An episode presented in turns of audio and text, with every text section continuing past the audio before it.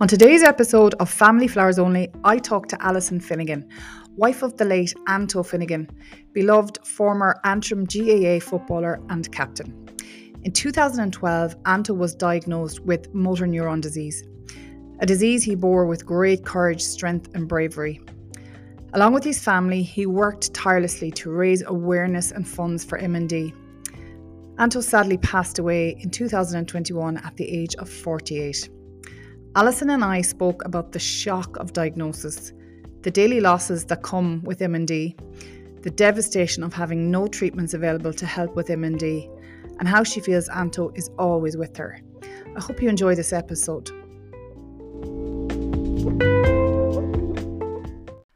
So, hi, Alison. How are you? I'm good, thanks. Yeah. You're very welcome, and you've come all the way from. Is it Belfast you've come from? Belfast. That's yeah. me guessing, not even knowing for Yeah. sure. Belfast. Belfast this morning, yeah. I was only ever in Belfast once, and I really feel like I need to go up again.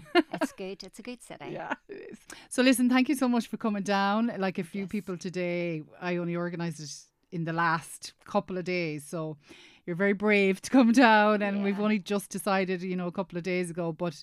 um I know you've been kind of following the, the Grief Ireland page and we've had a few messages over and back. Yeah. And, you know, obviously you're here today to talk about something that is difficult and it's very hard to have these conversations, but, you know, it is a normal part of life is grief and loss. Um, but sometimes it's it's unexpected and it's before people's times. Yeah. And so you're here today to talk to me about your lovely husband, uh, Anthony. Yeah. Anto, Yeah. Anto. better known as Anto. Better known as Anto, yeah. And I always loved to, I'm like, right, tell me about him. What was he like? Tell me the bars. Was he, you know, what type of guy was he? Let's maybe go all the way back to, I suppose, when did you guys first meet?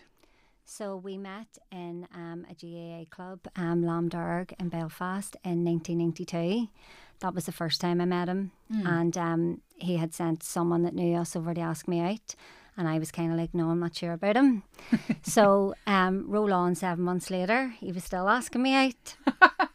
and um, we started going out then in November 1992. Oh my God. So, Were you into GA? well, my daddy played GAA and Okay. he's big GAA Okay. now. So um, we would have went to the GAA clubs at Okay. Mm-hmm. around Belfast. You know, at, at the time it was just everybody kind of w- was within their own community. Mm-hmm. So um, and he was a really big player, and sport was a big part of his life.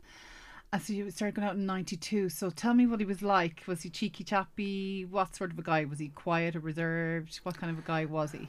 Aki's very brave, very kind, very strong. He had a really, really lovely way about him. Do you know, he, he walked very easy. Yeah. in his own shoes, you Mm-hmm. know, very confident and um, didn't love himself or anything. And if you were to see any of his um, pictures in Gaelic, he was would never have been trying to brush the hair when he had hair or never tweezing or any he wasn't he wasn't vain or anything do you know he Mm. was just very strong a really good sportsman Humble. and uh, yeah humble and really really well liked Mm. everybody really liked him people would be drawn to him do you know so um Some people just have a really man. good energy, don't they? That Yeah. People just like to be around them. Yeah, he's a really, he had a real gorgeous energy, and he's just very, very kind, very kind to me and our two children, and uh, very kind to everybody, you know. And, and nobody would ever have said that they didn't like him. You know, he wouldn't have talked about anybody else, or And so tell me, um, when you guys started going out, you were dating obviously first. Uh, yeah, After you met him, wait. yeah. After I made him wait for seven months. and so then, when you started dating, was it long after that that you decided to get married? So we both like different things. He was a real sportsman, but he followed every sport except for cricket. Really, really big GAA man. Loved the GAA. Loves Antrim, do you know, and um, he had actually. He liked um, Dublin actually. He would have followed, kept close. He likes the Dublin guys too. He'd have followed them closely. But um, just any type of sport, hurling, soccer. So really, really sporty. And I didn't really care less about anything like that. So, but we both shared a love of travel. Oh wow! And so we've done a lot, awful lot of travelling, you know. So we would have travelled. We were going together five years before we got married, Mm. and in that time we'd done a lot of travelling. Did you? And then um, when we got married, we continued to travel. Um, and then whenever our son was born, we were married two years. We would go to Thailand and we were beach hutting it for four weeks. And then the last week we were in a hotel. We were going to do something fancy. It wasn't going to be that dear, you know, staying in the beach huts. And I had got my first set of injections. And then I found out I was expecting Connell then. Oh, wow. So, um, we went to Sligo instead. The day we were to travel to Thailand, we went to Sligo instead for the weekend. which is the same. No offense And, to Sligo, um, but I know. bit of a difference. And it was almost um, concocted in the way that I didn't realise. But Antrim had a match. He played for Antrim, and Antrim had a match on the Sunday. So we went down in the Friday, and it just so happened that the match was 15 minutes away from our hotel. So we ended up on our weekend away instead of going to Thailand. I was expecting Connell, and we ended up at a match. He was like, "That's that's worked out really well, uh, really really well." Until it actually worked out, so a bit of a fly man too. So um, yeah, so everything, our whole life was built around like sport. So we were just in the GAA family, you know, and um, he loved it and we loved it, you know. So we was he playing? Uh, he was playing Gaelic for Antrim before you got married. No, he didn't. Okay. So he played. Um, he played for club. He was dual player and was always a dual player. And then there was a time he was under twenty one, hurling for Antrim. And then when the time came to make his choice, um, I think he had a choice of football or hurling, and you couldn't have played dual for county, and he chose um, football. And he was our captain then for ten years Wow. and beloved by Antrim now, to be honest. A really, really good player, really strong. Um, has good friends in the GAA throughout, you know, so um, he was. So really, really good. Yeah, of his life. yeah, huge. So the GAA and and all this. So you have your kids and then your your girl Ava. Ava. So then she's eh, um she was born. So he was born in two thousand, um, and then Ava was born two thousand and four. Oh wow. And so, I, you know, what was um, Anto like when the kids came along? Um, imagining a proud. We are f- we're very very close. The four of us extremely close, and we had our Connell booked on his first holiday, and it was um, sex and name unknown because we were booked. We had to book him because we booked in in advance, and we had the two of them traveling with, with us everywhere. Wow. And we would have done France, all the reason in France. We'd have been there for four weeks every year and done a lot, lot of traveling. And he would have cycled. I had the kids in the back of the bike and just really, really hands on. Mm. And um, he just loved them. And mm. they just love him. Do you know, mm. it just really, really, the four of us really close. And, do you know, after dinner, everybody has to do something, tell a joke. And he always had a funny joke. And they were like mortified. And, do you know, and chatting to people, always met people. Um, everywhere we went, people were always would have been coming over, chatting to him. I recognised you there and I wanted to say or about something. And he just could have spoke to anybody. It didn't matter um, who you were. You know, he just he was just very, very easy. And he was a really, really good father, you know. Mm. It just makes it all that that harder, to be honest, you know. It's yeah. sorrow, it's terrible, terrible sorrow. Yeah, you know, it's eh, when when I sit down and talk to people, and you just you know go back to as I said, going back to the start, and you think about, you know, day to day life is just you know the usual, the chores, the dinners, the Yeah. kids, work, and all of that. And yeah, I suppose hindsight is just an amazing thing to have, but you look back and think. You had it all, you know, know. everything was so perfect. Life was amazing. so good. And you know what? We wouldn't have had any money. Like, I mean, we didn't not have money, but I mean, what we would have done is we both worked. So I worked part time, so I could pick them two up, and he worked full time, and he cycled to and from work, and so I had the car. And then, um, I'd always seen him, do you know, the corner of my eye coming by the window, the fluorescent jacket, and I would have bats him in, and I would have been like, his timing is perfect. You know, like golden balls, like we had said, you know, he just his is perfect. He's per- perfect player. He's perfect father, perfect husband. You know, he's just. Can you ever do anything Yeah, wrong? You know, you you couldn't even wrong? shout at him, and um, so everything just went like clockwork. And then we would have went away on our holiday, our big cut. We would have went away at Easter. And then we would have went away at, in our summer and would have done four weeks in France. And sometimes we were in a tent and sometimes we were in a mobile, depending on the region and what type of facilities they had. You know, sometimes the tents were, you know, great to stay in, toilets and everything. So um, we had done that. and then um, sometimes we went away at Halloween, and then we had a nice Christmas. Yeah. And that was us. We didn't have any money to be. We were over. We weren't over extravagant with our house or anything. You know, it was Didn't just very to, no. yeah. You just and we mm. just loved holidays and we mm-hmm. loved getting away. And as soon as we were getting back, we were like, "What will we do at Halloween?" But I had met him when I was seventeen, so Wow. we grew up together. Yeah. Do you know what I mean? Yeah, so yeah. you you almost become like each other in the way, and you and we both shared the same values. Yeah. Do you know, he's from a really good family, and I'm from a good family, and we we both shared the same values and what we wanted, and it's such a deep um sort of relationship a deep love especially that as you say you know that you grew up together like you Yeah. become your whole personality in life and everything from the age of 17 is is Yeah. formed together like it's such a deep connection and yeah yeah, and we're good friends. mm-hmm. Do you know, real good friends. And like it made me laugh, and I would be. He wouldn't be highly strung in any way, and he wouldn't be dramatic, and he doesn't really like dramatics, and I'm really dramatic.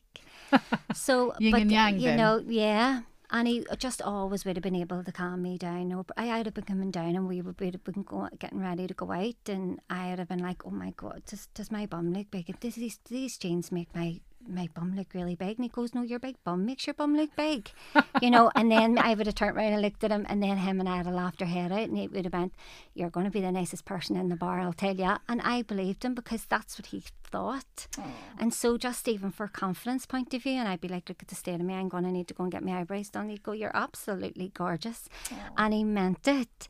You know? So there was that friendship among us. Yeah. You know? And um, that backbone like yeah, you know we just had each other. that sense i suppose of no matter what like you had always had him and he was Yeah. you know, knew you so well as you Yeah. said you grew up together and and he had your back and he's just Yeah. everything to you He's a good person. You know. So Um, Very lucky. So when you so he obviously played a lot of sport and you know my take from that is he was obviously quite a fit man, Yeah, very healthy, fit. really. You know, was that important to him, health and fitness? Yeah, he was really fit. Um, he had been running. He was the captain. He was very well respected among all the teams. He was also captain in his club as well, and he was really respected among everybody. And everywhere we went, we would spend a lot of time in Donegal. And you know, you go and buy an ice cream, even you know, and you just I'm always on a diet, like, and um, I'm like I'm going to get an ice cream, and no sooner would you get it, and somebody from the GAA would come up. From doesn't it have to be from Antrim; it could be from anywhere. Yeah. They're like, oh, Anto, how are you? And all that. And you're talking and you don't want to be getting wired into your ice cream. So you're it's melting down your arm. And I'm like, I'm going to put a brown bag over your head. Everybody recognises you. And you just, you know, so everywhere we went, no matter where we went out for lunch, no matter where we were, when we were in Mauritius, no matter where we were, we always met someone from the GAA. I suppose that's the important thing, isn't it, about the GA community? Yeah. It's, it's I'm not surprised people from other counties because Yeah. each county know Yeah. they know each player, don't they? Like yeah. They know each player and they're very respectful of each other. Yeah. And um, I mean, It's it- it- community, isn't it? yeah, it's really? a big community. Yeah. And yeah. Mm-hmm. they're really, really um, kind to each other. And I, uh, we had had phone calls over the years of children and people in Laois or in Cavan, that people had had children that were sick and maybe they were doing a, a match. And the call came, we need players from Ulster to come up. And he had always been one of them and they'd have been away. And, you know, all helping each other. Anybody needs anything, uh, Yeah. um, uh, you know, through the, through the whole island. I mean, it's, it's done. Yeah, it you is. know? You know, when you think about it, it's such um you know, it's for our enjoyment in a way, isn't it? To sit Yeah. back and watch GA, and you know, of course, I grew up with it. Well, I'm from Roscommon originally, Yeah. so we didn't have much to talk about. Oh, know, like, like ourselves. The more than yourself. I live in Galway now, so I Yeah. kind of jump on that Oh, bandwagon. It's a bit more to talk about there, but you know, I, I know that whole Sunday game theme too. Yeah. It really brings. I, I don't follow it as closely now, but it brings me a lot of comfort. Actually, I was telling um someone there recently is that I really feel like oh, it reminds me of my childhood. That noise, Yeah. that that's music, and the Sunday dinner would have been on the chicken Yeah. and the All Ireland final, and it was just exciting. yeah. But yeah, it is when you look at it, it's deeper than that. It's a real community, like you say. Um, it's a real muck-in mentality, and, Yeah. and you know, outside of the games, the players like Anto, Yeah, give an awful lot of themselves to it. Oh, uh, and you know, it's not. I mean, they have Yeah. jobs as well. Yeah. So they're training, especially at county level, but even at club level now, you know, Yeah. and dual players and, and ladies also, the ladies are playing now, and it's an awful lot of work. And so in the background, I mean, whenever I had the kids, Anto would have been away, and because he was dual player, he'd have been away a lot playing and training and everything else. And you have to be able. I came from a family where the GAA was in our house anyway, so I would have been used to it. But there's a lot of people that I've known over the years that have been going with friends of Anto's, and they have all broken up because they were like, sure, he thought he was going to go training three nights a week. Are, are you are you serious? So it's almost like you become a team. You know, you mm. support each other, mm-hmm. and it, because he was away out, and it said. GAA widows, you know, they're all away, or golf widows, or any sportsman Yeah, when you're yeah. married to any type of sportsman. And it's not like a professional sport where it's it's your wages or soccer or rugby and you're getting paid. They go to their job first, and then some nights they go straight home from their job straight to training. And there's a lot asked of them, you Mm. Yeah, know absolutely. yeah. whether it's Antrim or whether it's Dublin, they're still going out to play and they still have to try and play against the best to win. And Mm-hmm. so yeah, he was um he was very very committed, Yeah. but same he was committed to us too, you know. And we'd all been away on a Sunday and he and he coached as well. So he coached Connell and he, he coached the juvenile teams, really passionate about the juveniles, you know, and making sure and would have been very much a big believer, girls and boys, if we don't fill their time, somebody else will. And um, just to make sure that they were out and they were playing. So yeah.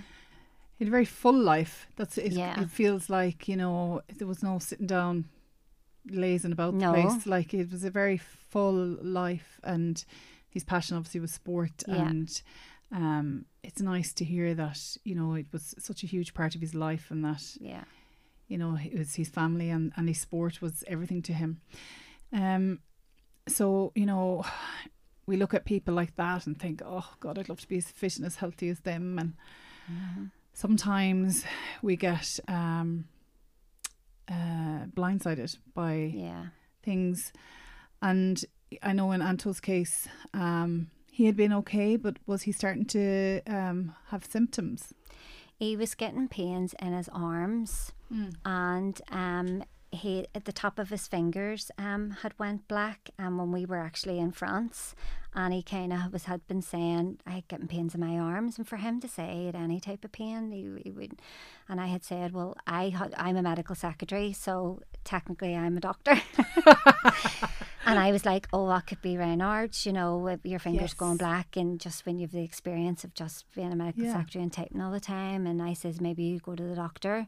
So that was at Easter in Paris in Disney with the kids. He had kind of said and then I never thought anything of it and he never mentioned it again. And it was really at the end of the year I had said um, he was taking down um, Ava's cot bed and she was going into a, a bigger bed and um, he trying to get the screws out he'd be but able to put his hand to anything and he, he was he was dropping the screws and he just he says to me my my hands I've seen pains in my hands and I says so his doctor his GP was also the doctor for the Antrim team so he knew him well I says, Have you went and seen Joe? And he says, No. And I says, Well, you need to make an appointment with him and go and see him. So he went and seen Joe. And Joe, just to be honest with you, he's a brilliant doctor.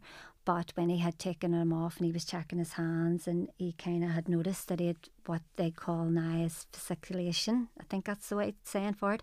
And it's almost like jumping, your arms like jumping, you know. Um, so he had fasciculation in the top of his arms and they were jumping. He went, What's that? Twitching almost. Twitching Yeah. twitching and um he, and Nanto says I'm not sure it, it, it does that sometimes and he went oh well I'm going to get I'm going to refer you to neurology and um, we'll get that checked out so that was the start of it and um, he had come home and then and had said to me Joe's referring me to neurology and I said why and he says I don't know and I don't know why I didn't ask anything else. I just, you know, he just said he didn't even mention anything to do with the twitching, and I didn't ask. He's just said he's taken bloods and he's referring me to neurology.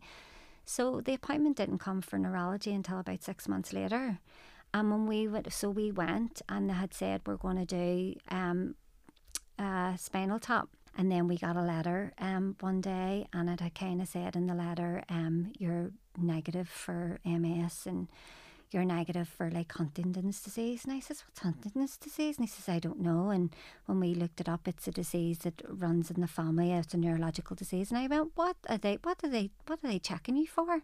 Says, I don't know. I says, No, I wanna I wanna see I wanna see Joe Dugan, I wanna go and see him. So we went down and Joe seen us and we went in and I said, Joe, like what is it? And he says, Look, listen, this has been going on a year and a half now. All his bloods have come back. Every test, they're just, it's a process of elimination. And he, that was the first time motor neuron disease was ever mentioned uh, that I had ever known it to be mentioned.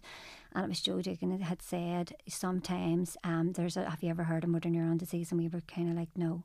He says, like, well, the longer this goes on, the better, the more likely is that it's not and you're fit and you're healthy, but that fasciculation can be a reason for having motor neuron disease. So we better to get you checked. But a year and a half later, bloods, everything's coming back to say that you, it's not, so you're okay. And we were like, right, okay. So I'd come out of the car and then I cried my eyes out.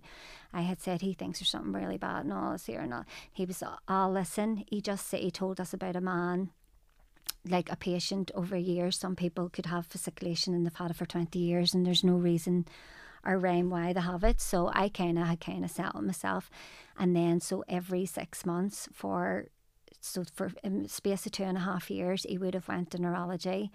And the last one he went to, he went and got a nerve conduction um, thing done with the check your nerves and your signals for your nerves and it come back, the letter come back. As soon as the letter come in, I looked at it and um, the letter says fine, absolutely fine. And then we were in the France in the July and I could see someone in the water Eva. And um, I kind of looked, and it was Anto, but I, he was very broad and really muscular across his shoulders. And I noticed, and his shoulders looked really bony to me, and he looked as if he had lost loads of weight. So I kind of, kind of stood up and walked towards the pool, and I turned around, and the two of them waved. And then I says, Jim, Anto, you look to me as if you're failed. You're failed across your shoulder and across your arms. And he says, No, I'm all right. No, and I went. He says, It's because I'm not playing because he retired. It's because I'm not playing. You lose that muscle mass, you lose, and because I'm cycling. And I was like, kind of, all right. And I says, When's your appointment? And he says, Well, um, my appointment with the neurologist is on the 30th of August, but my next nerve conduction isn't until it was urgent, but they can't give me one to March. So I get on to the hospital. And on the 30th, he went into the Royal Neurology and I was in work. I worked in the Children's Hospital. And he says, I'll run into this and I'll come up if you want to get scones and coffee and I'll come up to you. So I went, right, okay. So he rang me then to say, God love him now. And when I think about it, he rang me from the main Royal and says, Oh, that's me. I'm coming up now to meet you. And I come up then and I come out and I had the coffee and the scones and um, he was sitting at our car and it was bit, quite blowy and there's nowhere to sit really around the Royal and we get into the car and he says to me, um, have motor neuron disease. I couldn't even, so I never went back into work that day. And um, and that and that so we and um, so that was the start of it. So none of us knew what it was. We hadn't looked it up, but it had been mentioned to us before.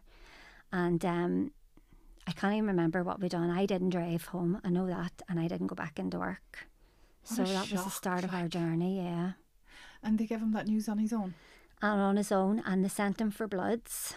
And I always, always find this really, really hard. And mm. I'm not even sure if I've, I probably have said it before, but they sent him for bloods. And in the Royal, the clinics are just, uh, them neurologic, all the clinics, everybody's placed on its knees. So he was sent in for bloods. And when he went, there was two nurses talking in the room. And he kind of went in with his form and he says, I have to get bloods. And she says, Well, excuse me, can you take a seat outside? And he'd just been told he had motor neuron disease. Now, they don't know that. But see, then when he told me that, I was infuriated. I, I was like, harder you know, and then he was sitting there and I was like, why didn't you ring me? And then I was like, I should have went. But them meetings were 10 minutes and he was no. out and then he was coming up to me and we were going to have coffee. So four days later, coffee and scones sitting in the car. Um, and we decided at that time, we told immediate family. So we told my par- family and Anto's family, um, just immediate, and some really close friends and we never told anybody else for nine months. We kept it a secret. And so I went into work um, so I never worked a Friday, and this happened on a Thursday, Thursday the thirtieth, and I went back into work on the Monday, and um, we never told anybody because we were afraid of anybody getting wind of it. And when we had looked it up, all we could do was cry. Really? It's just not a nice diagnosis to get. So I wanted then a second opinion. So we went in and met with the doctor. It was actually on my birthday because it's my birthday shortly after. I, I've worked in the Royal for 27 years. I have absolutely no idea what door we went in, what room we were in, what the name of the consultant was, what he told us. Um, and then he had said, I think there's a girl, Colette Donaghy had ended up just the angel doctor that he ended up having looking after him. She had an interest in motor neuron disease. And so we went with her to get a second opinion via the city hospital. And um, so then she, she admitted him and done tests and, you know, and she just became absolutely, she was just brilliant. Um, Backbone for you you. know, both. she was just brilliant. Mm. But she had a specialist nurse called Alison, Alison Dick, and she was amazing. And she came out then to put Anto on the register because she'd be going to the register and all when you've motor neuron What disease. does, what does that mean? So she'd come out and put you on like a laptop. And she, at that time, she was like, so Anto was 39 Mm. and I was 36. Connell was 11 and Eva was 7. So we had we young ones in the house and um, she just said, look, this shock, and she said it, and to this day I say it to myself all the time, the shock is extremely hard to overcome. It's just so hard to overcome. And she says, and when we go in, it's mainly, to be honest with you, it's older people.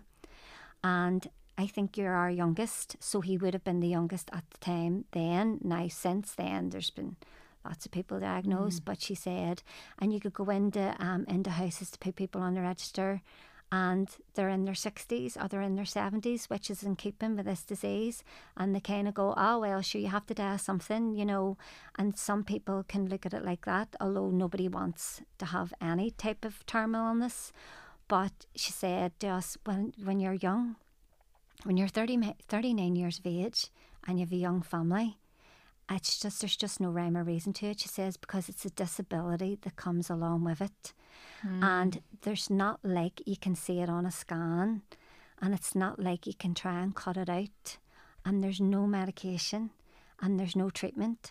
And she just had said that day, um, you'll never be as strong again is what you are today, and that, and that was just it.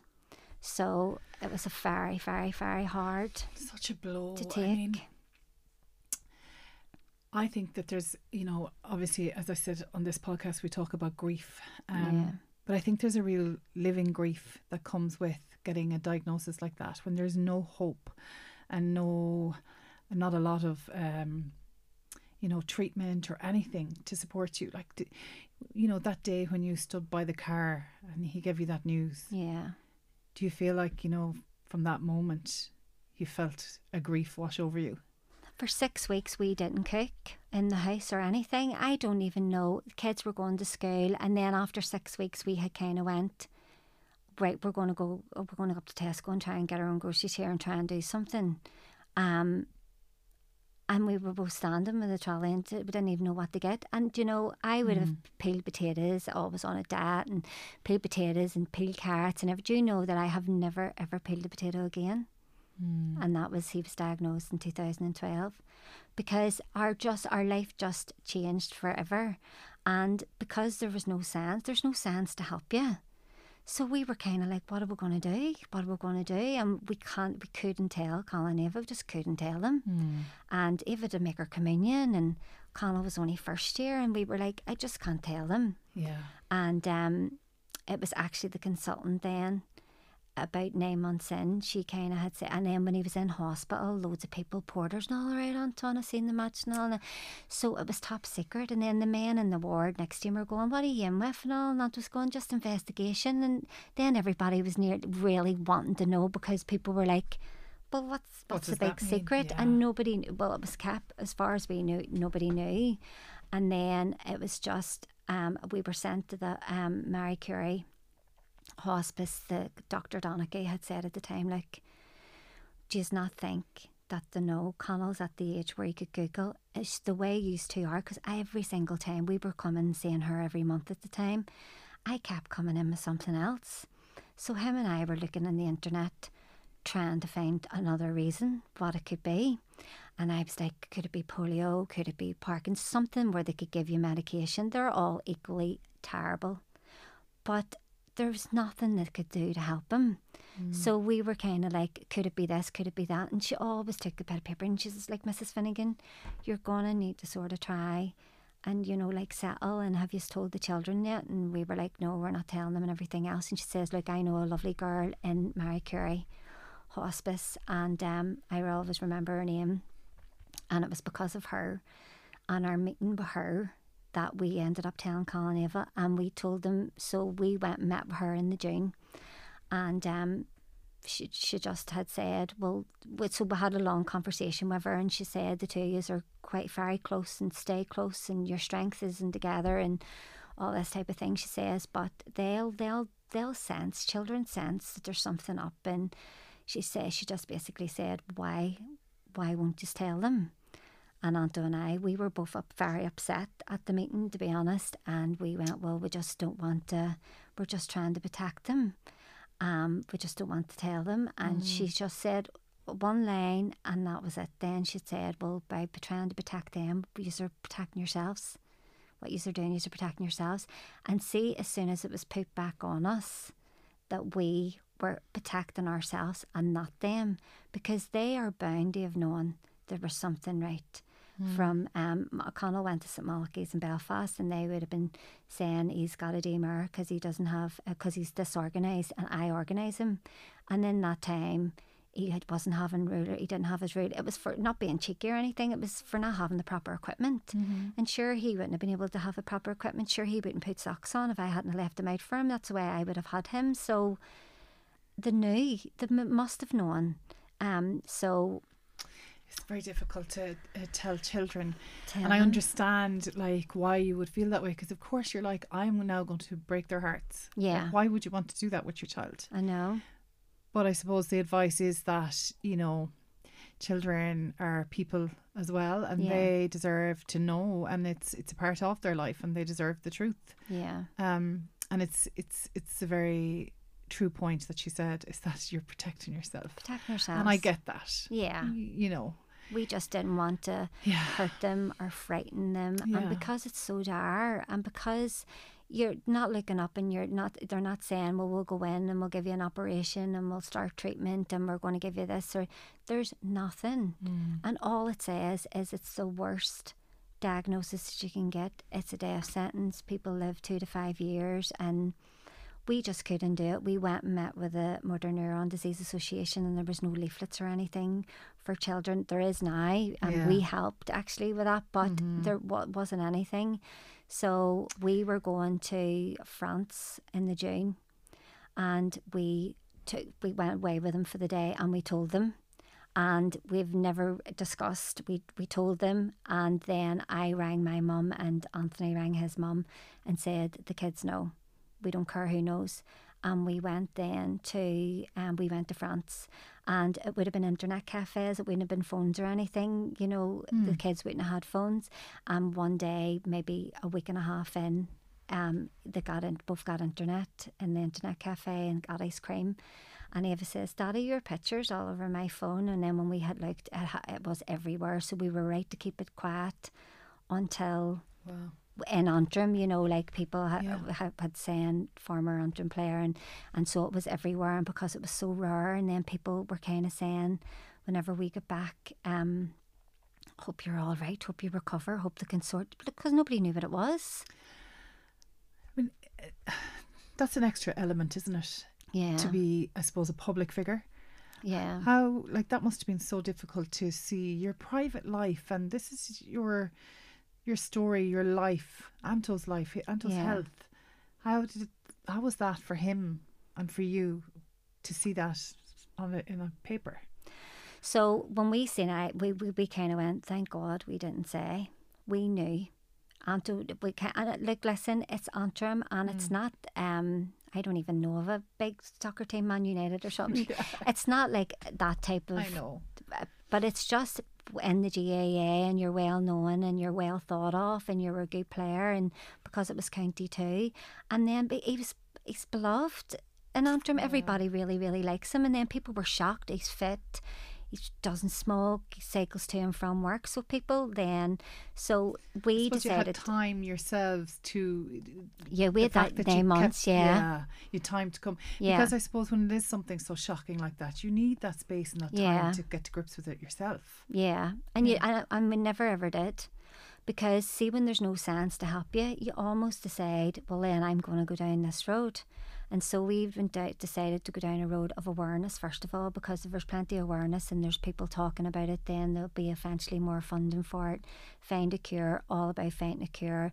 People that are really in all different of all places of work, pharmacy, medicine, everything, all GAA involved. Everybody had kind of said, if there's anything that you need, any type of drug, anything, any trials, anything at all, we came here and met Orla Hardiman a couple of times and um, give some donations to her and even onto their DNA profile. He came and he met her and she's just, she was lovely. Um, so even down, so both sides, north and south, both, you know, he was getting all the help that he could. The MND Association here, he, he got speaking to a girl here, um, Ireland, and then the one in Northern Ireland, you know, working really, really hard to get a cure. And he used the platform of being a Gaelic footballer to sort of try and help that mm-hmm. get it out there. Mm-hmm. You know, he never ever he done two private interviews the whole nine years, and they were with Paul Kimmage and they're the only two that he ever done, and they weren't even overly private. So he kept. So we very much stayed out of it.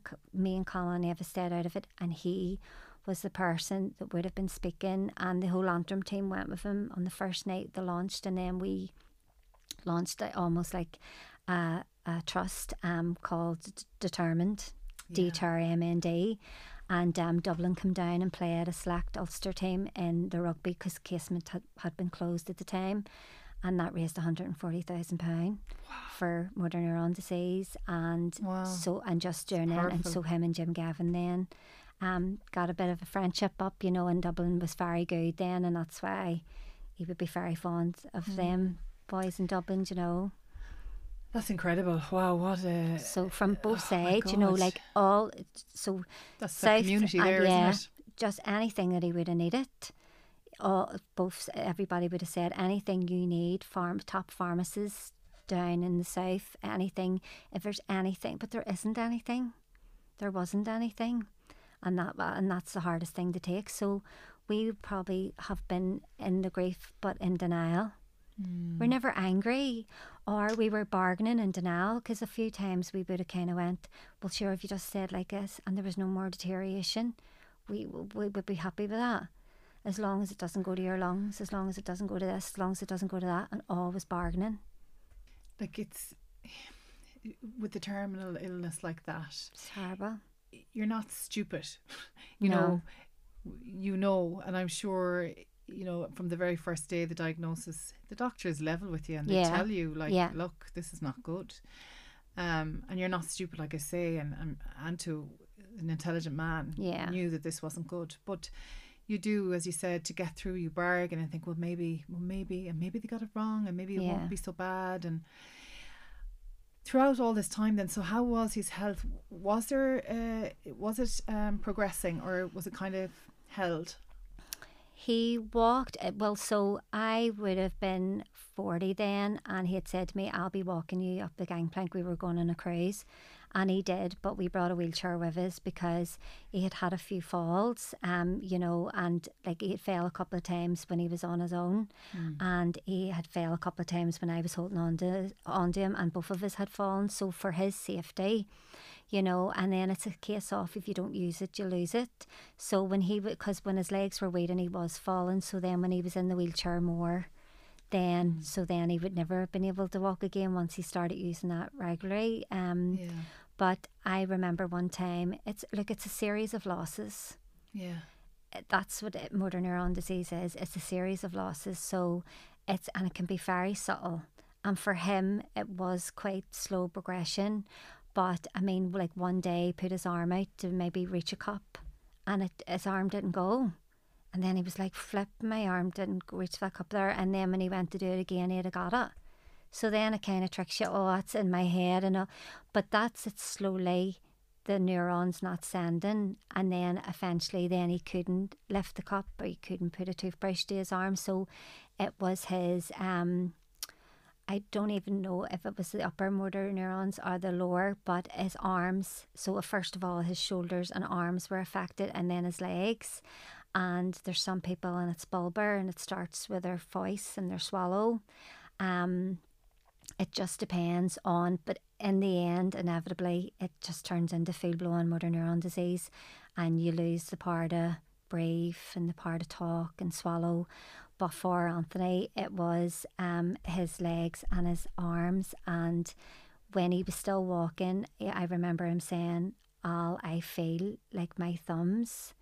I feel as if I'm losing power in my thumbs, which is really, really deal because with your thumbs, and I had said we had been go- we were going to the hospital a week later. I says, don't tell him it's in the hospital because they're going to write that down and then that's going to be in your notes. And he says, no, I'm not saying them. I says, say nothing. We were like, we're not saying. And we were both really upset about it. Mm. And then two days later, we were like, well, we'll have to say. But it was just that initial, the shock. So then giving up. So you're losing the ability to lift a cup, to drive, the left colon avid, you know, it just it's just a series of losses and mm. every one of them losses it really, really it's very, very hard and it happens maybe over a period of six months where you're like, No, my thumbs definitely aren't working, no, I definitely can't reach for that cup. And so we we never had a bad day together though. So he would have been really, really upset over a couple of days, and I'd have been like, right, well, we're just going to get up and we're just going to fight it, and we just be on, and then. Uh, and he'd have been like, right, that's it. No, we're doing this, and, and then I'd have been upset, but never together, which mm. is strange. Yeah, it's well, a hard the, fight. You, you know, know, it's you were in it together, and yeah, as a team. Yeah, and hey, look, he, he was a captain of a team. He yeah. was conditioned to be yeah. in a team, and you were as well. And obviously, you were when one wasn't strong, the other one was. Yeah, that's how you carried carried both yourselves forward. Yeah, it's particularly cruel, isn't it? You know, so as you say there that daily losses. So every single day is something else, and it's Terrible. nearly yeah, like it's it's something that something that no one would really understand unless they're going through it. Is that daily slow um, loss, as you said, and you can't even envision Mm. So he had never ever got a cough or anything. And then in January, I don't even know, it was the year before the January before COVID, February, he got the first chest infection and he had no part of cough. And we never ever considered it. And so we were like, well, what do you mean? They were going like, so his chest muscles. So we we need to clear our throat. Mm-hmm. And we kind of just comes from your tummy. Kind of. He, he, he didn't have a part of it. And we, we were like, I would never, it never dawned on us in a million years that. So we were thinking, well, he's not going to be able to drive or lift, and I can lift for him, and I can't cough for him though. You know, so I was mm. kind of like, right, try your absolute hardest. And, you know, we were really trying to will him to, and just, he was just losing the part of cough. So we could kind of, but to be able to cough, and that's the problem then when your, when your chest you know, starts to get weak. You know, when he got over that, um, it was the only um, chest infection that he had. And he got over that, you know, but. For you, like, when we see our loved ones, you know, particularly with an illness, and you just want to fix it for them, and you want yeah. to do everything and like that, you want to will them and try and try harder, and there is yeah. no trying harder. Like, I know, nothing, just can't. That must have been so, so, so hard for you so so difficult. You know, it's um, oh, God love him, and he never ever. Uh, I mean this. He never once said, "I don't feel well. I don't feel right," and I got very um, health anxious. Mm. I started to go because of so the, in the time then I was diagnosed with a, a, a autoimmune and it was just pure stress and it's nothing even it's easy fixed and there's treatment for it but I was really, he was all make sure you get sorted out because at the end of the day, we need to make sure that um, we've got someone for a Connell Eva. They're our main priority. As long as they're healthy and they're happy, everything else will take care of itself. We need to make sure they're okay, make sure they have an education, they can stand on their own two feet if they don't have us. And we just put our heart and soul into them too. And we were, and we were like, we are not letting this beat us. We are, we really did. And he said to me, I will not be parted from you three easily. I'm telling you that now. And you know what? I believed him. And I was like, well, I just not let the wind blow on you. The wind will not be able to blow on you without my say so. And so that's the road we went down because there was no sense. There was nobody coming in to say, I'm going to give you this or I'm going to give you that. Do you know, so they kind of said maybe vitamin D would be a good thing to be on, you know, but um, other than that, there, there's nothing. Yeah, that's like that's the the horror really of it. Yeah. Is when you have no options and no, it's really scary and lonely and, but you sound like two absolute warriors in the face of of of of desperation, I suppose, and and having no hope. Um, yeah, you're quite admirable to hear the way that you dealt with it. Like the yeah. the we're not going to give up. Were there moments? Um, when you didn't have that, you know, was there moments when you both, you know, were scared? I was afraid from the day and hour it happened. And to see when he had been in bed at night and I was lying beside him and I would have sometimes went, Oh, I woke up, he's not breathing and I'd have woke him and he'd been like, No, I'm fine and so there was that worry, you know, and he had said to me, You don't seem like yourself today or there'd be a couple of days so in in all our 29 years together, he never shouted at me once. But I would be shouting, I'd be squealing, get your homework done, get down, everybody get down, and all your dinner's ready and all this here. And then for a time, I must have been very quiet or in my own head, you know. And then one day I went, right, that's it. See, see Emmons and all, they're absolutely ruined and all the way you say about your own kids, but nobody else could say it. And I'd called them down. He went, there you are, there. I was going, Where's my wife? Where did she go? She's disappeared. And this wee mouse is standing here. And it was only that day then, and I kind of went, I have been in my head and not getting on like myself. And I just need to be myself now. And so, and so then from then, he knew I was afraid. We never ever discussed about him passing away. I, I don't think he wanted to. Mm. Um, and I, I didn't want to, you know. Um, so we and it said kind of get your affairs in orders because you've two to five years. Um, it turned out it was nine years, and um, we never got our affairs in order. So I, I, I, I nothing was in my name, so I would have looked after everything Mm-hmm. And then when he wasn't able to cut the garden, I would have cut the garden. So I would have, it was almost shared. But anything to do with finance, he was really, really good on the computer, really good with maps, really good at booking. We still went everywhere. We still went travelling every year. Um, we just had to put a lot of things in place to do it. Excuse me. But we done it. Yeah. And, um, and so I, I didn't know how to do anything like that. He just done it and he was happy to do it you know, and I, if I was going to a park run and I was going, I'm going to go on a wee tour and I'm going to go to such and such, I'm not joking. One second later, because he had the gaze, the um, address and postcode would have come up. And then he said, one of you go and put that in the sat nav for your mummy so that she can get, because without him I wouldn't have been able to get because he just sorted all the maps, anything electronically, you know, um, he just done that for me. Wow and then I done other things for him. So we were a total team. Do you know? So what supports was he getting then? When you say the eye gaze, is that um, a means of communication?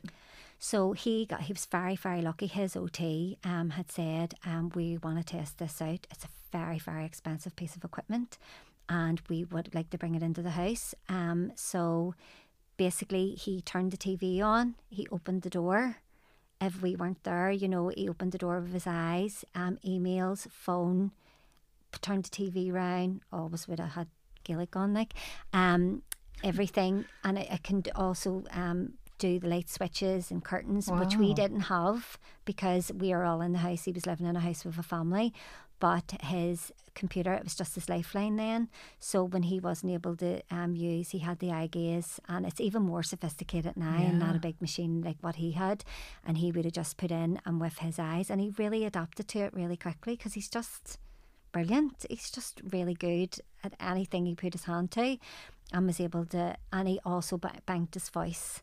In, in the case that he would have lost his voice, so he Okay. banked his voice. So then that means sometimes if you hear people talking Yes. and it's a, mach- a Yeah. machine, Mhm. it would have been his voice. Yeah. But it never came to that. He didn't lose his voice. So I saw that uh, Charlie Bird has has that, doesn't Oh, he? great! Yeah. I I I've seen that guy on the Late Late Show. I think someone had told me about him, but I I wouldn't know that guy. Uh, so he's got really, that now. Yeah, he's really highlighted it in, in Ireland, you know. Um, you know, one of the things I wanted to ask, and it's it's difficult, really, isn't it? Because um, an illness like that, you know, my own sister had um, cancer, brain tumor, but I know she it, did, it yeah. rendered her um, immobile, so she couldn't swallow. She couldn't do anything in the end. So, in some ways, I felt like that must be what it's like, you know, having MND Yeah. because she couldn't. It affected her brainstem, so she couldn't feed herself, couldn't lift her arms, Yeah. nothing. Um, and like I found that difficult to see, you know, someone so full of life and so young Yeah, and having to do things for them. And so, you know, did Anthony find that difficult, particularly as, you know, as a man and stuff that you had to, I'm sure, help him yeah, get dressed or go to the toilet and things like that. And it is, as I said, it's very private, um, but it's about raising awareness. And there'll be so many people Yeah. out there that will will relate to this. yeah, That's a side of it that probably isn't talked about a lot, but it's it's very difficult, I'd imagine. yeah. I mean, it's a younger man too, and um, or a younger person, you know, and their Yeah. dignity as well. So I um would have helped Good. out in anything he, he he would have needed, you know, and then he had and recently then he would have had a team of people coming in to Mm-hmm. help too, but. It's very, very difficult, and he never would have said. He never would have complained. Really? and it's not something we talked Wow. about. You know, he just didn't. He just didn't ever complain. I just He feel just like I took would, it. you know, I know, and I, I always would have been going, "What is going through his poor mind?" Yeah, yeah. You're trying to do everything you can to make things. It's because you're you feel helpless. Just can't help him, Hmm. and you just go. He must be absolutely tormented. Always, always smiling. Really? Always had a joke every morning before he ever went out to school. He was like Eva, and like he had a joke for her. And it wick like wick jokes, just like his jokes are brutal. And they would have been like, "Oh, yous are two melters and stuff." And I would have been, I'm saying to them, and Samantha would have been like, "No, all because that's what I want. I don't want them all pussyfooting around this house. Shh, there's someone sick and all. I want them to say yous are two melters and everything because that's the way teenagers are about their parents. And so I want the this the house You to be a s- house." Just you hold know. on and savor that bit of normal Yeah. life. Yeah. Yeah. and it was, you know, it was during COVID, and the GP come up one day. I just, and he had said, like at that time, um, we're probably just sitting in denial. We we didn't notice it. I couldn't see deterioration in him because I was with him all the time, and then I wouldn't have wanted to see it. Do you know, people when we would have seen him would have been flip. Anto's getting weaker, Anto's not looking like himself. I d- d- didn't notice. Yeah. I really genuinely didn't notice. It's because I didn't want to. Yeah, of course. Connell Eva didn't notice. We didn't notice. It's part of you trying to protect yourself too, isn't it? Yeah. You don't want to see what's happening. It's just a it's a it's a terrible journey to be on. You know, it's And so, someone not there. you know, when the GP came up, and then when did things really start to change? I suppose when you all realised that there was a deterioration. So there actually wasn't one. Really? So we had went and seen the professor, a new professor, on the Wednesday, and um, she actually walked him out to the lift after, and the nurse says, she never walks anyone out the lift. Here's me, that's him. Here's me. Everybody walks him out. Every and she was all calling me by my first name and everything, and I was like, "You're flipping with golden balls and all, keeping him going." And um, that was on the Wednesday, and then on the Friday, um, he he took on well on the Friday, and even into hospital on the Friday night. And we were down in the hospital on the Friday night and we were put into a family room. And they had kind of said like he's not too well and and uh, see to be totally honest with you I knew he knew I wasn't getting it. And I really really wasn't getting it. And he was like is there has he got any particular wishes or anything else? And I was saying well what do you mean? And they were going well he's not doing too good and I was like, well, I want to see him, and then we went round, and he was sitting up. He was in like like a recess and it was during COVID, so it was awful, Mm. and there was people not well all around him, and I was like, there's people not well here at all. Like, I don't think he should be in here, but I thought he was in there because of COVID, and in the ambulance were going to bring him to the Mater because it was his chest that he went in with. And I was like, he's not going to the Mater because that's the COVID hospital. He can't be anywhere near COVID.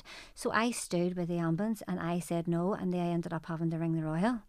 And um, my mummy and all, everybody was all good for you, good for you, and all. So he ended up going to the Royal. And he was there. And I thought they was taking such high precautions with him because of COVID Right. how I just didn't allow myself and calling it the three of us. So then at about two o'clock in the morning, um, they kind of were like, like there's this man next, the guy next door didn't do well at all. I think yeah. So I we left, and they rang me at five in the morning to say he just couldn't get comfortable, and Connell was fixing me. He's like, Connell, nobody can fix you like me. Nobody can fix me like you because Connell's big and strong. Me and Eva would have been lifting him between us, but Connell big and strong, and he just nobody. Nobody lifts me like you, son. See you. I would go to the ends of the earth for you. I know could trust you could, and he so, biz. and um. So we left and went home, and at five in the morning they rang me to say that he's been moved to a ward. And I said, right. And I said to Eva that, that early, so Connell says, well, I go to work. And I says, go you to work. He works in O'Neill's. I says, go you to work. And um, Eva and I went down. I says, Eva, I want to go down and see Daddy early. And she says, we'll not get in. I says, we're getting in because we have the eye gaze to set up. And we're, that's how we're getting in. So the wee sister on the ward said, no. Um, you can't come in. I says, no, he has an eye gaze. He's in that spare room. I'll give him his lunch and all because you don't have the staff and all this here. And I've have a pass anyway. I get in myself. But um, I was like, no, we're staying and everything. And she was like, right, we'll go in and set it up and then you need to leave. So when we went in, he says, oh, I haven't slept a wink. They're saying you've just missed the doctors. They're saying I have to stay here on Monday because he went in on a Friday night. So he was just going to be sitting the Saturday and the Sunday, just sitting. I says, here is, will you stay here? And I says, yeah, I'm staying. So then she kind of come in. She says, oh, have you set it up and stuff? And Eva set it up and he didn't look at it or anything. He didn't go on to it. So we were sitting anyway, and then the nurse came in and says, I'm sorry, you're going to need to leave. And I says, I'll be honest with you, I'm not leaving because he can't press the button if he needs anything, and his eye gaze is not really working. And that means, and he's in the side room unless you just have somewhere for him to go out into the main ward. And she says, Right, well, the two of you can't stay here. So um, your daughter's going to have to go home. So I left the hospital and I brought her home and put a, put a wash all out and said to her, make sure that that wash is brought in, that it doesn't get the damp in the night. And I says, when Connell comes home from work, he'll come and get you and you can come back down. And she says, right, okay. And when I went back down again, she was waiting and she says, fill PPE for you. You need to fill. So I had to, instead of just wearing a mask, she made me put on, um, you know, like their masks, which like Yeah. it's really, really. So put that on, and like then the you know the gate thing over my eyes, all blue, all completely kitted out. And then I went in, and he was sitting, and he was sleeping, and I was sitting beside him, and he kept falling asleep. And then he said to me, he just woke up and he went, "I feel awful. You're just sitting there, and I'm sleeping." And I says, "You sleep away." He says, "I'm on my phone. I don't be Yeah. worrying." And um, Connell rang and says, "That's me finished work." So what would have been about quarter past six. And he says, um, well, can, will we get in to see Daddy? I said, say nothing, just come down. Just say nothing and come down. So we're up in the ward, up in the corner. Eva knows, so go and get her. Because they sent her home earlier. He was like, right, I'll go and get her. So that was the last I spoke to him, even my stomach, even thinking about it. So um, know.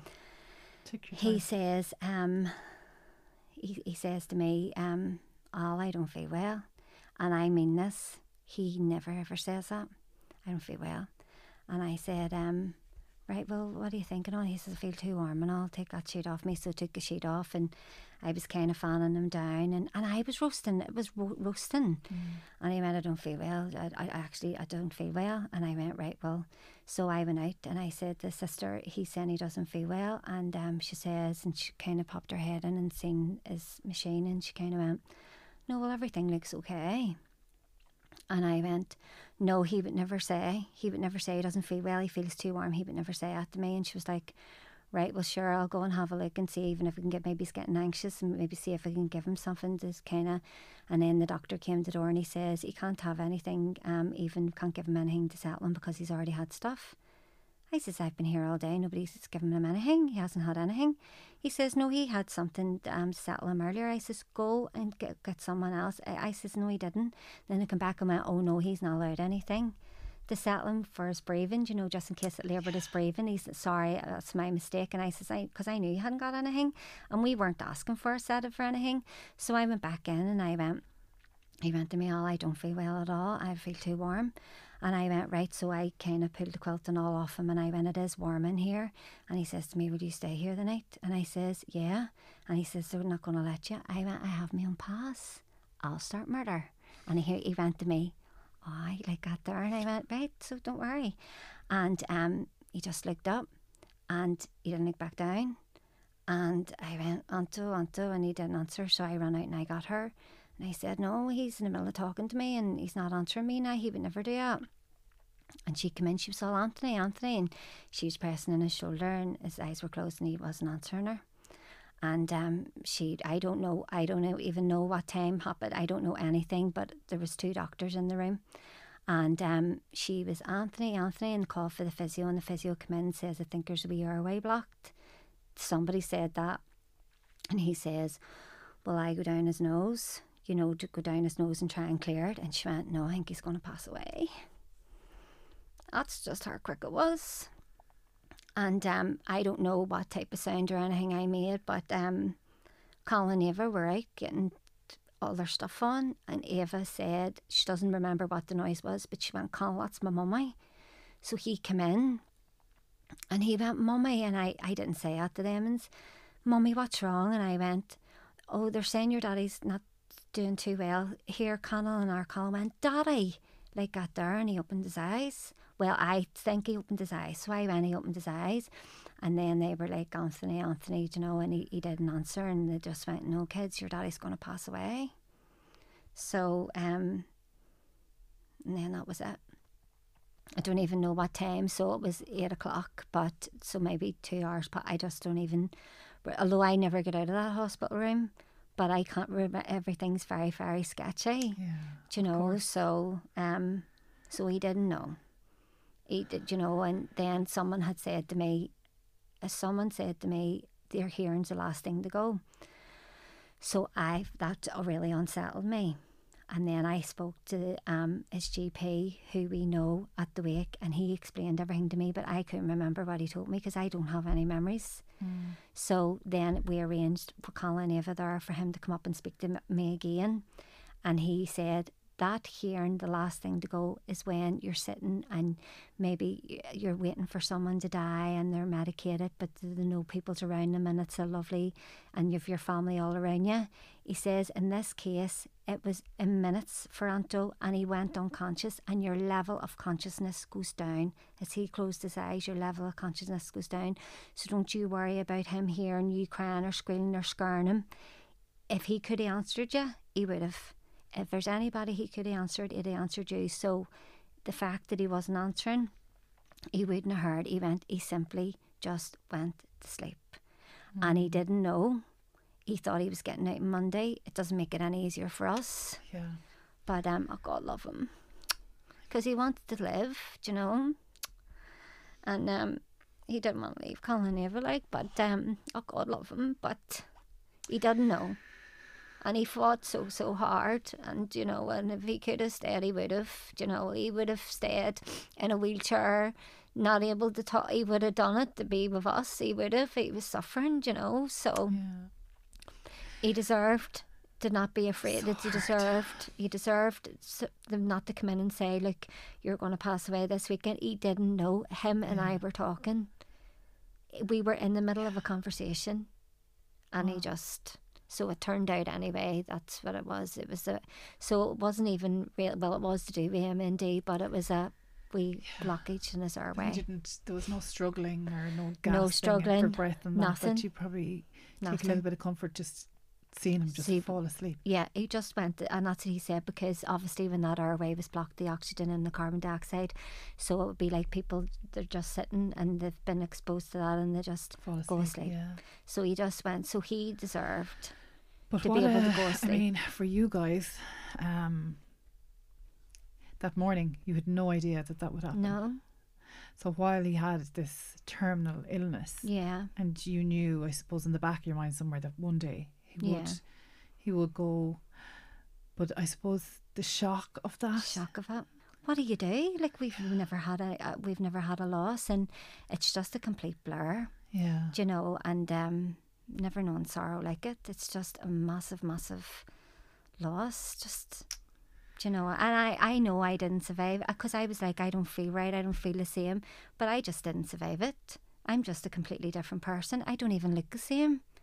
Do you know when you mm-hmm. look at yourself? I Yeah. don't even look the same. I don't feel the same. Don't act the same. Just didn't didn't survive it. Do you know Yeah. that that the, person that I was then it's just went. Wow. Went Yeah. him. Do you know? Yeah. just I don't survive understand it. what you mean. Yeah. That you, the old you, just Yeah. dies with them. Really, Yeah. doesn't it? Do you know? I just, So I you're just a new life now, and it's one that you didn't choose nor No. want. Obviously, our loss and our grief is is is all encompassing, and it's just it's our whole world, and it's our whole life. But it's what it's what about them and what they're missing. don't want him to. And you know, he's so much to give to so many people, and it's just, you just something you just don't get over. And it doesn't. It's not an easy. thing it's not an easy thing to carry. And for me, I, I, I feel it's worse. Yeah. this year because last year I was trying to argue. I had to ring banks and find out what my direct debits not were. I didn't know what any of them were. So that was a year of busyness and complete and utter blur. But this has been just terrible. yeah. You know, it's just it's not it's not nice. You just don't feel like yourself. No, it's horrendous. Do you it's the worst thing that you'll ever go through. You do know? you feel um do you feel like a bitterness or like um anger? Do you feel anger? I don't feel any anger, but you know, I didn't realise. But from November to February, I was very depressed and, and hadn't I hadn't crossed the door and hadn't been out, wasn't washing my hair. My hair was matted, out, and I didn't even know. But it's depression, but in the form of overwhelm, which I had never heard of before, and Okay. overwhelmed. So to go up and make the lunches for the kids, or to go and wash your hair, or even remember to wash your hair, or go out, it's just just everything's just too much. I wouldn't be for to go on getting up at half five, getting onto sorted, getting out to work, coming back, organising the house, organising holidays, wheelchairs, house, just doing, being so busy to not being able to put a wash on. Yeah. Like oh, total over and not even it's- proper not being able to do it. breaks- It, it, it's, it's, it's like it's broken your soul almost, isn't Yeah. it? It's like everything is a, a challenge. Everything's a you know, challenge. grief is, God, like, you know, sometimes people, if they don't understand depression or overwhelm like that, Yeah. it's like until you understand how hard it is to Yeah. get out of bed, it feels like Mount Everest. You just can't Yeah. get. I I just could Can't not explain that get to anyone, to do it. Yeah. And I would be, I would have been like, Has MND, we're up, we're in the wheelchair, we're up, we're out, we're get yourself up, get yourself washed, get yourself out. Not having any idea what depression in the form of overwhelm was. And I mean, get going, even changing pajamas. Yeah. And something, and I would never have been like that. And Yeah. I only realised really in the February, well, it was my mum and dad then were like, you're going to have to go and speak to someone. Because I would, my dad would call up every day and I would be talking to him, and pictures were disappearing off the back of the wall and all. And he looked at me as if he was in the garden and stuff. Do you know, almost like outside. My, and then if I had to, so I'd be driving to the grave, and then I would be driving down, and then I'd be like, where else have I to go? What had I to do? And then I would be home, and I'd be like, why did I not write a note to say that I needed to get milk? Or I, I, I feel like you're going crazy nearly. just going losing you know, my there's mind. a, a, a term for that. I heard it's called, and I, I- don't know how, how you feel about the term widow. Some people hate that word. Yeah, I but don't it's, yeah, like it's, it's not yeah. nice, is it? no. But a lot of ladies I've spoke to said it's like it's. One girl said it's called widow brain. Oh right, well, It's like a brain fog. yeah, But I experienced that too. I remember going through, straight through a red light after my sister died. yeah. Like, it's trauma. I feel like your head is so busy Yeah, that it's like um you know, if you're out in the cold, all the blood will go to your organs to protect them. Yeah. I feel like your emotional energy all goes to your to protect you because you're yeah. going through this what has just happened and it's all you can't think about anything else and that's why you're like what was i supposed to do because all these tabs are open in your head it's like an internet browser there's just so much open in your head that when someone tries to talk to you you're like i can't hear a word you're saying my head is too busy it's like nothing makes sense in the world. Yeah. And you're kind of looking and things are moving. Yeah. And Christmas happens mm. and things happen and people are having fun and people are enjoying and laughter. Even sounds startle you because it's not as if you're here and has went, but you just and then physically you're, you're, not, not well. You're not. You're not just, there. Then you start like unnecessarily beating yourself up. I know. like when you're already in rock bottom, yeah. and now you start with the guilt and the yeah. the shame and oh my god, I need to clean the house and yeah. You know, for anyone grieving now, I think we both could vouch for you Absolutely. know do not beat yourself up no. like you just have to do what you do to survive yeah. life's hard enough yeah it's so hard and it's a it's a journey that nobody that wants to be on, you know, and everybody yeah. knows that's in it. It's grief. You just got. It feels like pain. Mm. It it's actually it feels physical, like physical yeah. pain. Yeah. I feel like you're down. Yeah. You do. I I I, I kind of go. Am I going to survive this? Do you know? And then you kind of think of all the time and the energy and the heart and soul that you put in to these two kids, and now you need to make sure that they're like, and I was like, well, if I can get Eva to she's 18, because then she'll not need me. And now she's 18, and a year and a half later, and she's 18, and um, she really does need me. They'll always need you. There absolutely can be happy times. There can Yeah. be happy times. It just possibly doesn't feel like that right now. No, know? doesn't feel. It just doesn't reach. Yeah. Doesn't And reach to your eyes okay and too, photos, you and know? you know it just doesn't. How you feel is how you feel. It's okay. You you know, there's no sense in trying to say I should be this way now and I should. You know, how you feel is how you feel, and Yeah, you know it's all valid. And even though you mightn't realize you are, you know, you you got up and you came here and you spoke to me, and there's so much life in you and Yeah. fight in you. I can't believe I was able to come and speak and not be crying. My mummy and daddy will be like, well, if she's not gurning all day for Kathie, then basically she shouldn't be gurning to us all the time. You know, for to be able to do it, it's because I want to tell, tell about him and tell his story, and you know, so it's important. It is important to talk about it, and you know, there's there's so many people, unfortunately, that be listening to this Yeah. who have know the pain and have lost somebody, Yeah. or as you say, is losing somebody slowly. That's the Yeah. real cruel side to something like that. It's the losses every single day, you know, and it's it's torturous, and it's you know.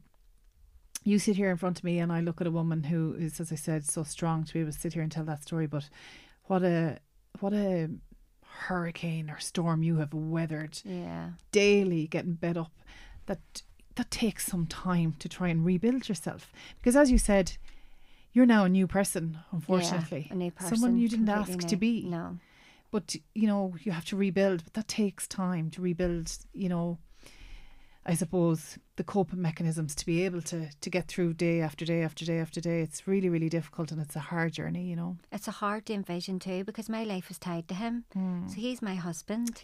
So our children, what we want is education for them and to go off to university and roots and wings for them. Hmm. You know, before us, we were going to travel the world and he did all these plans and he was going to cycle in all these places and, you know, so it's the loss of hopes and dreams that we Yeah. had together shared. You know, where you're always going when they're bigger. I'm going to do more hours when they're bigger. We'll have a wee bit more money, or we're going to do this. Uh, so all that's gone. yeah So, but loads of people have, and I get loads of comfort out of it. Loads of people have said to me, "He will never leave you. Yeah You and him, he will never leave you. He's mm. always with you." Mm-hmm. And so I have taken comfort in that, and I kind of go anything that I'm going to do, anywhere I'm going to go, I'm taking him with me because Yeah. he won't ever leave me. But even if you think about today, I mean, your reason for coming here was Yeah. was him. Yeah, So he's you're Yeah. here for him and with him. yeah, You know, he he comes into this room with you yeah, because I get to hear about him yeah. and I get to see what he was like and hear what he was like and so like he he lives on. You know, have you heard that um, saying where they say you die twice, once when you die and a second time when someone says your name for the last time? Yeah, and that's a gorgeous thing to say. Thank you, because he has actually been quoted saying, "Speak a man's name, and he'll never be forgotten." Oh, really? And um, he he would have always said Yeah. that, you know. So Yeah, I always I, talk I, about I love him. that saying. Yeah. I think it's important that you keep them with you. Absolutely. He lives on through you. Yeah, You know. and you have to just believe. I'm through Connell and Eva, and they're both like him in personality. and they both walk easy in their shoes, so I can just see their daddy in them. So thank God, you know, Mm. he'd be very proud. Um, the work you've done and continue to do, raising awareness around MND, is really um, important and it's very inspiring. And I know how difficult it is for you to probably sit there today and to do this. Um, but I would love to just say thank you so much for coming. Oh no problem. Travelling Thanks down. for having me. Thank you. You have absolutely done him proud today. My God, how Thank proud would he be of you? I know he's a good person, so God love him. Thank you so much Thank for you. being here. Thank you.